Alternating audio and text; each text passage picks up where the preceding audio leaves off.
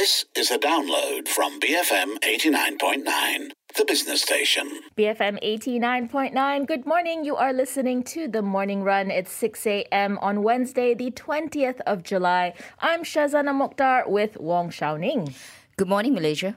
And is- all those who are listening, because now, of course, you can listen to us on our website or our app. That's right. If you have not yet, do download the BFM app. You can carry us with you wherever you go on the road. Just because we're not on your radio waves doesn't mean you can't listen to us anytime you want. No, borders don't mean anything anymore, except during COVID 19, unfortunately. So we have uh, a pretty packed show lined up for you this morning, as we always do. Beginning at 7.15, we'll discuss the latest amendments to the National Forestry Act that was passed by Parliament on Monday. We'll have Meenakshi Raman, President of Sahabat Alam Malaysia, on the line to weigh in on these developments and whether the new laws actually do better protect our forests. Yeah, very interesting conversation. I, I do want to listen to this, especially with the recent Baling floods, right? Um, up next, of course, related to the environment team, is actually we'll be discussing the phenomenon of extreme heat waves across Europe. And we've also seen that in China, we've seen that in Japan, and how this links to climate change with uh, specialist Dr. Renat Siu. That's at 7.30. And we are seeing headlines overnight from Europe. They're seeing record uh, temperatures in London, for example. 41 degrees. There's been like an incident reported because fires have been breaking out in suburbs around London. Even in suburbs, because I heard about it in Portugal, in Spain, it was happening in France, and now in London. Yep. Yep, it's coming closer. Paris as well is experiencing uh, temperatures of above 40 degrees Celsius. I mean, this is really something that's gripping Europe, and we'll get more into this after the 7:30 a.m. news bulletin. And then after that, at 7:45, we're going to review the latest trends in the fintech space with Vincent Fong, editor-in-chief of Fintech News Malaysia. They've just issued their latest Fintech Malaysia report, so we're going to dive into that and discuss with him some of the findings that they've been observing over the past year. Yeah, especially with the digital banks license uh, licenses being awarded, those five winners out of 29, whether that's really, really going to radically change the fintech space. I'm also going to be curious about Islamic fintech and is Malaysia actually taking advantage of its natural home ground to grow this uh, industry? We'll have all this and more today on the morning run. Stay with us, BFM 89.9. That was T Rex with Hot Love, our producer's nod to the various headlines on the heat waves in Europe. For the record, I did request Glass Animals by Heat Waves, but uh, we don't have that in our system, unfortunately. I'm Shazana Mokhtar in studio today with Wong Xiaoning. We're the morning run, 6.07 a.m. on Wednesday, the 20th of July. Now, the first uh, story on our docket this morning is about workplace friendships. Now, the COVID 19 pandemic has shown a spotlight on a key social phenomena, and that's really loneliness, especially among adults. So, we've had limited social interactions over the past two years, and many of us, including myself, may be thinking about the friendship circles that we have and whether they're adequately fulfilling the emotional needs that we have. So, this article we're looking at this morning, it's um, it's related to that. It's a piece by Lynda Gratton, a professor of management at the London Business School in the Financial Times. She believes that we should be working to nurture workplace friendships. So, Xiaoning, walk us through the story. Okay, I love this story because I resonate with it. As you all know, I'm a big proponent of this, whereby I do believe uh, some people don't. Some people like to keep professional boundaries very, very defined, very black and white. I, on the other hand, am a big fan of making friends at work. I think it makes a big difference to your career. It can also make a big difference to the atmosphere, big, a big difference to communication. I'm not saying that there are no downsides. There are some downsides, but I think for certain industries, especially, it makes incredible sense. Okay, and that was Shazana having a bit of a coughing fit, probably shocked by what I said. Was it that scary, Shazana, that I want to be your friend? and there she goes again in shock. I am just stunned by these revelations, Xiaoning, that you want to make friends with me. I'm kidding, of course. Apologies for that interruption. I think you'll be hearing a little bit of that. I have a tickle in my cough. That's tickle in your throat. Yeah, Tickle yeah. in my throat, exactly. Well, anyway, the, the point I, I like about this article is that when you overcome, when you become a friend, you do overcome certain awkwardness and there is this sense of like you understand the person a little bit better psychology and psychologically and then when you attempt to address certain issues be it at work, maybe you have a bit more empathy and understanding how to deal with the person. So it's not so cut and dry. Now I know that certain professions, they you know, the they the nature of the work is such that everything is very black and white. But I think in the uh, media industry, especially on the radio. So, for example, like when we are here on air talking to each other, yes, we are doing our job, but there's also a reflection of our personality and the friendship that we share. So, it has to come across the airwaves. So, I think that's why, for me, I'm a big proponent of it. And I encourage it, right, among the team. I like a noisy morning run team. I mean, I'm thinking about uh, adult friendships, right? And just how different it is making friends as an adult versus making friends when you're a kid. It just seems so much easier to make friends when when you're younger. You meet somebody at a playground, oh, they're my friend. Mm. you know, after a five minute encounter, oh, they're my best friend. Um, and it's a bit difficult, I suppose, to replicate those conditions in the adult world. And workplaces, I feel, are the ideal place to foster friendships. If we're looking at a particular formula um, that some psychologists have put forth, it's really easier to foster friendships with people that you see often. Yes. That you you um, need time. I mean, to be fair, friendships, growing friendships require effort and time. That's right. Uh, the closer you, uh, I guess, encounter them, that you see them daily, for example, that you actually have interactions with them often, that all helps to foster just better relations with people. So I do think that um, where you can, you know, if you can find friends in the workplace, that does make work itself a more enjoyable Yeah. uh, endeavor.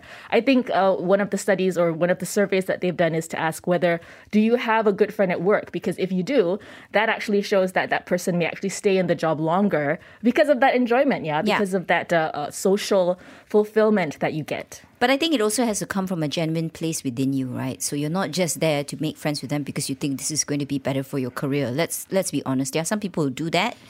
Uh, but it has to come from a place where you are sincerely wanting to know more about the next person. You also sincerely enjoy the other person's company. Um, and there, I think this Financial Times article is great because it gives you some tips in terms of how to rekindle those friendships. Because maybe you were friends uh, prior to COVID 19, and then now you're coming back to the office and you're thinking to yourself okay how how can i restart this conversation? How can i break the barriers that were created through the work you know through zoom through microsoft teams through webex you know and it was just screen screen screen email email emails and whatsapp but now it's face to face contact. So i think the first thing is basically just reach out. Go for those lunches that you've always used to do. Talk about the stuff that used to make you laugh about the home, whether it was some stupid picture, some song that you listen to on on Spotify. I think it, it just takes somebody to make a bit of that effort and the awkwardness will just slowly dissipate. So tell us what you think. Do you have good friends in the workplace? How do you foster adult relationships or adult friendships? Uh, you can WhatsApp us at 018-789-8899 or tweet us at BFM Radio. It's 6.13 in the morning. We're heading to some messages. We'll come back with a discussion on expiry dates for food. Stay tuned. BFM 89.9. That was the new Radicals with You Get What You Give. I think that's exactly what happens when you uh, invest in friendships, you know? So the more you invest, hopefully the more that you get out of that relationship. 6.19 in the morning, I'm Shazana Mokhtar with Wong Shao Ning. This is the morning run, and we're taking you through the morning all the way up to 10 a.m. Now, our next story comes from Bloomberg. It's courtesy of Bloomberg. And the question that it's asking is how, well, the question that I'm asking as a result of this article is how important are expiry labels on food to you? So if you look at food, right, I mean, there's a range of terms that's used when it comes to labeling food and when it expires. You see best before or use by or sell by. But how accurate are these labels in communicating whether food is safe to be consumed? So last week, Marks and Spencers announced that it was removing best before dates for more than 300 fruit and veg products in a bid to reduce food waste. I think this is an excellent move. I think we should just honestly, on some level, um, use our common sense as to be our guide as to whether something should be thrown away. Uh, I, I wouldn't say, okay, I'm going to come out and say that food safety is critical, okay? And there's some things where really you should follow the expiry quite closely. So things like dairy, meat, because those things require a certain level of refrigeration. And if you don't actually keep them in a refrigerated place or they spoil, and you eat them, the consequences are super, super dire, dire right? Diarrhea and dire, uh, literally. So I think, yes, that's something non-negotiable. But there are other areas where I think they, they get a bit grey. And for me, so these whether it's best before, use by, sell by, uh, suggestions otherwise. Now, just to clarify, best before technically means food is safe to eat after this date, but may not be its best.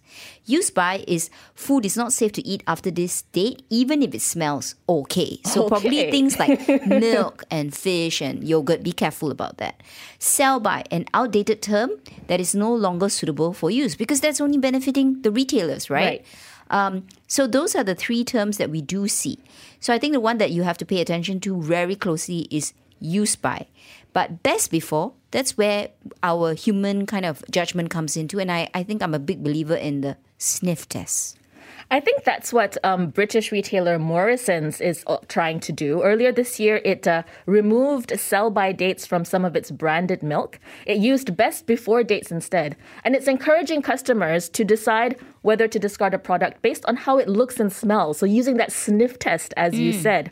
Um, so, it really does uh, require the consumer not to just glug the milk down, but maybe, you know, open the cap, take a look at it, pour a little bit out, you know, look at it first. And I mean, if it's like a yogurty thing, I you would- know it, you know, you don't, I'm don't like, take that. Just just don't go there. You know, there's some things in life where you just don't go there. And milk, bad milk is one of them. Bad meat is another one. Bad fish. You know, all these uh, items which need to be refrigerated. So, to me, the reason why we are, you know, talking about this is because there just is so much food waste. And it's not just a UK problem, it's even a Malaysian problem. And so our housing and local government minister, Datuk Sri Reezal Merican, he highlighted in April that the households in Malaysia on average lose something like 210 ringgit per month or 2600 a year in terms of food waste disposal costs. So we produce 38,000 of solid waste daily and of that amount 17,000 is food waste and it's 24% of that is avoidable food waste. So clearly we need to think carefully about what we buy in the first place and then what we throw away. Right. And I guess this comes both from the grocery retailers as well as from the consumers at home. And a big part of it also revolves around being able to store the food adequately, knowing how to keep your food so that it stays fresher longer or that so that it stays, uh, it maintains its quality for a longer amount of time as well. So I feel like in that sense, some a certain form of education is also needed, right? Yeah. And these are things that um that I guess you're not you're not uh, formally trained this in this in any manner really. It's something that you kind of uh, learn along, along the way, yeah. But I, I guess it's things that perhaps we should start paying more attention to and start actively trying to learn in order to um, prevent or minimize the food waste that we have, especially as we talk about how food waste contributes to global uh, carbon emissions, which we're all trying to reduce at the moment. And there are some very practical tips. Uh, let's say some items, right, where really, yes, let's say a packet of biscuits, and it has, you know, the best before date is is is long gone. But actually, these kind of items don't usually spoil, and maybe they're just a bit soft. All you have to do is reheat them in the oven. That's true. Just Yeah. simple tips like that. Yes, you can. You know, you. It's not like why throw it away, right? So if you your oven is on for and you're you're roasting a chicken, after that's done, just pop them in the oven. Five minutes later, they're good to go. And the same thing can be for like you know cereal that's gone soft. Uh, things that for me I never throw away. Okay, and I'm you know it's terrible, but I never throw away old coffee, old tea bags. I think they're still usable. When you say old tea bags, you don't mean used tea bags, No, right? no, no. It's just exp- I'm not okay. I'm not that cheap. Y'all know I'm cheap, but not that cheap. Okay. So I think just use your common sense, and then you you probably will add less to the landfill. Well, tell us what you think. You know, what do you do to minimize food waste? And what do you make of the food expiry labels that uh, we see in the grocery stores? You can WhatsApp us at 018 789 8899 or tweet us at BFM Radio. We're coming up to 625 in the morning. We're heading into the 6.30 a.m. news bulletin. We'll be back after that with a look at global headlines. Taking you to the news is The Killers with Human, BFM 89.9. That was Kate Bush with Running Up That Hill. If you've been running up the hill this week, it's Wednesday, it's hump day. Hopefully, things will be a lot more smooth downhill sailing from here on out.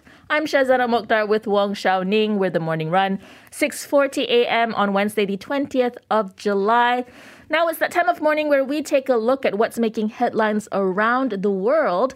Um, I'll start off this morning with a look at Sri Lanka, which has been dominating the conversation on the morning run for the past few weeks. We also discussed uh, Sri Lanka's economy yesterday with Anushka uh, Wijesinha, an economist uh, based in Colombo.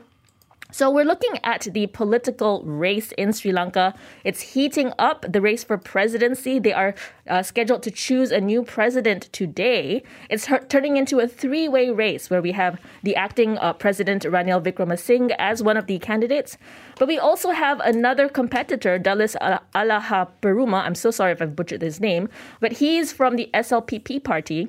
And the thing is, both of these men are closely linked to the Rajapaksa family. So even though Gotabaya Rajapaksa has left the office, uh, it seems that um, people who are who he's affiliated with uh, still could retain control of government.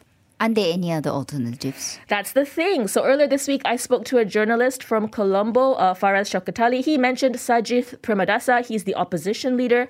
They were widely expecting him to mm. run, and they and he was seen as the least controversial uh, potential candidate. But he has actually uh, thrown his lot behind Alahapperuma. So, uh, you know, why is it in, in Asia that we keep coming back to the same faces again and again? Why is it so hard for new people to kind of rise and take over a country and maybe lead it. I it's mean, what we're seeing here in Malaysia. Exactly. It's what we, we're seeing in the Philippines with the Marcos yeah. dynasty coming back to power.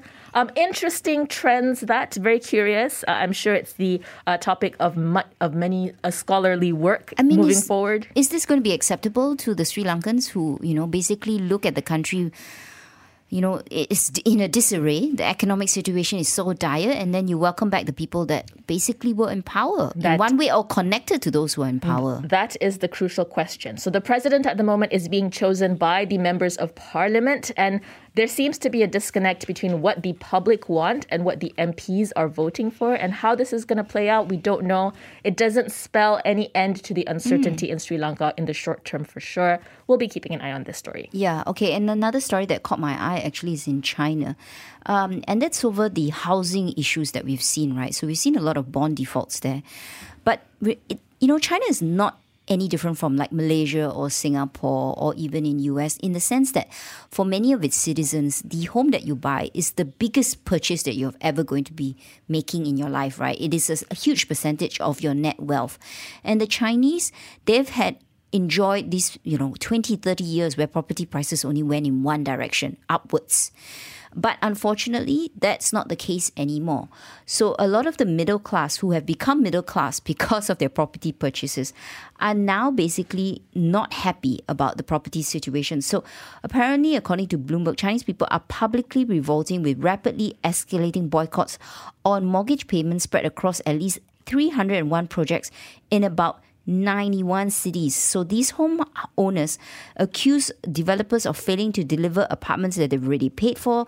The value of these mortgages that have been affected have been swelled to an estimated 2 trillion yuan, which is about 300 billion US dollars. And I think this is the first time you really see Chinese people very unhappy with the communist government is in terms of how they're handling the property crisis. I mean, this has been that canary in the coal mine for for most of the past year. Really, we've been seeing how Ch- China's property market has come dangerously to the brink. What with Evergrande, the Evergrande mm. property crisis, Shimao, we're seeing this spread, and now the fact that.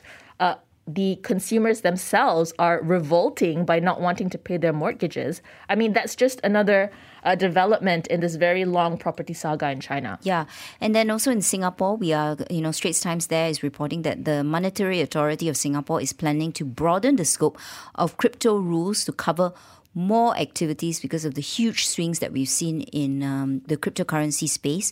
Now, Singapore is one of the first regulators that came out and in somewhat encouraged the the the the growth of the cryptocurrency, uh, well, with crypto how should I say, crypto industry. So you had funds set up there. Um, and then I think what has happened now is that, you know, basically prices have corrected and they've come out to say, hey, this is not necessarily good for, for retail investors. So they clamp down on things like advertisements, but apparently now they're looking at more regulations.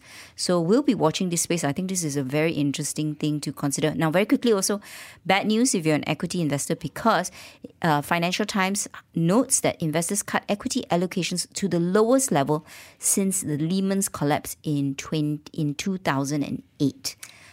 So looks like it's uh, still risk off for markets at the moment. Well, I'm sure we'll ask Jack Kuzi about what he sees the outlook for equities are. Uh, 6:45 in the morning. We're heading into some messages. We're going to come back in just a bit with a look at local headlines from our newspapers and portals. Stay tuned. To BFM 89.9. Little of Your Love by Haim. You're listening to The Morning Run. It's 6.50 in the morning on Wednesday, the 20th of July. I'm Shazana Mokhtar with Wong Shao Ning. Now, we have a WhatsApp message from Stephen Ho, who commented on our earlier conversation on workplace friendships. And he said that he does make friends with his colleagues, but he does keep them at arm's length because he doesn't want to become the topic of office gossip. And I have to say, office gossip is a thing. It's the best, though. That's how friendships grow. I, okay, I'm guilty. I'm guilty. Gossip feeds Sorry. friendships, Yes, perhaps in some occasions. But uh, Stephen, I do think you're wise to maybe keep uh, some personal details to yourself. Uh, I think privacy is something that we can all respect in the workplace. For sure, for sure. Uh, but as usual, we're turning our attention to the local headlines. And uh, shall I start? Because Of course, please do. Um, I'm looking at the Straits Times, and this headline worries me. You know, it's it's extremely sad and worrying at the same time. Page four, and it's B40 likely to become B60. That's how bad things are. So, government is addressing hardship through Keluarga Malaysia Sales Program, Inflation Task Force.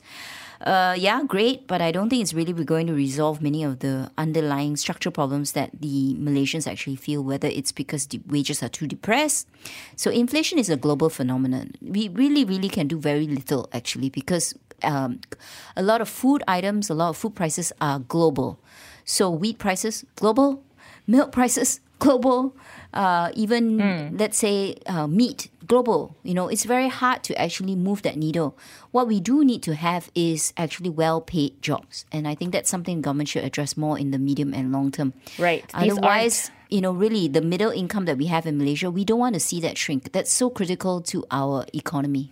I think that is an important um, thing to note the fact that this is going to take some time to restructure the economy, essentially. It's not about flicking a switch and suddenly everyone's uh, protected from inflation. It's really about building the resilience of the different segments of society, the economic resilience. And that's not going to come overnight. I hope that the government telegraphs that and also Yeah. actually takes action to do that. Exactly. And at the same time, looking at creating a really good social protection safety net for those who are truly vulnerable. So it has to have a multiple pro, uh, prong approach, actually, when you look at the, the critical issues facing our economy. Now, a bit of uh, news in terms of COVID 19. So if you haven't had your second booster shot, you are now eligible if you are between the age of 50 to 59. So this is the sixth group to be allowed to receive their second booster dose. Uh, so if you want, go and get it because right. COVID cases have been on the rise. You can find out where to get your booster doses on the Protect Health website. Uh, they do have clinics that you can look up within your area to see if they offer these booster doses. I think it's important to take this option if it's available to you. We are seeing um, rising number of cases because of the BA5 variant. And uh, there are reports of people who've been reinfected twice so far, uh, or more, or more times of COVID. So I think uh, anything you can do to boost your immunity, any more layers of protection that you can put in place, please do so. COVID is not fun. No, not fun at all. Uh, meanwhile, I've got some news, uh, economic news as well. So, uh, our Tokpa has come out to say that development projects in 12 Malaysia Plan for 2022 will be reviewed in line with guidelines issued by the Ministry of Finance. Uh, this is to optimize government spending and financing some of the additional subsidy related expenditure because we know we are really out. Uh, it was 31 billion. That was the number for budget 2022. The figure is coming at 77.7 million. So the Edge does report, yes, there will be some shortfall made up by the additional revenue coming from Petronas and also the taxes from oil, but it's just going to be not enough. So I think the government is looking at how they're going to save some money. Yesterday, we did speak to Sri Murniati of the think tank Ideas. We were asking her to comment on the government austerity measures that were announced last week. And this was in relation to cost cutting measures within the civil service and whether this is going to move the needle. She pointed out that really the biggest cost from civil service is emoluments um, and you know pensions. And nothing's being done to, uh, to change that at the moment. It's very hard to change that. So the idea is to really look at how you can can increase government revenue. But government revenue, unfortunately, very connected to taxation, and that requires political will. And as we know, elections are coming up. So let's see which prime minister is going to be brave enough to say we really need to reform that. So, like I said, the additional 20 billion oil and tax revenue insufficient to cover the 40 billion surge in subsidies. This was also reported in the HCO morning brief very quickly, uh, something that the federal court is going to be looking at. Uh, a case is going to be brought before them uh, regarding the corruption probe by the MACC into Justice Muhammad Nazlan. If you remember, this happened earlier this year, and it really caused an outcry about uh, the state of the judiciary, whether they're allowed to be independent. So the federal court will be looking at a case to d- discuss constitutional issues in this uh, development. Uh, I think that's something we should be keeping an eye on moving forward. We're coming up to 6:56 in the morning. We're heading into the 7 a.m. news bulletin, and then after that, we'll take a look at how global markets closed overnight. Taking you to the news is the Kinks with this time tomorrow. Stay tuned to BFM 89.9. Thank you for listening to this podcast. To find more great interviews, go to bfm.my or find us on iTunes. BFM 89.9, the business station.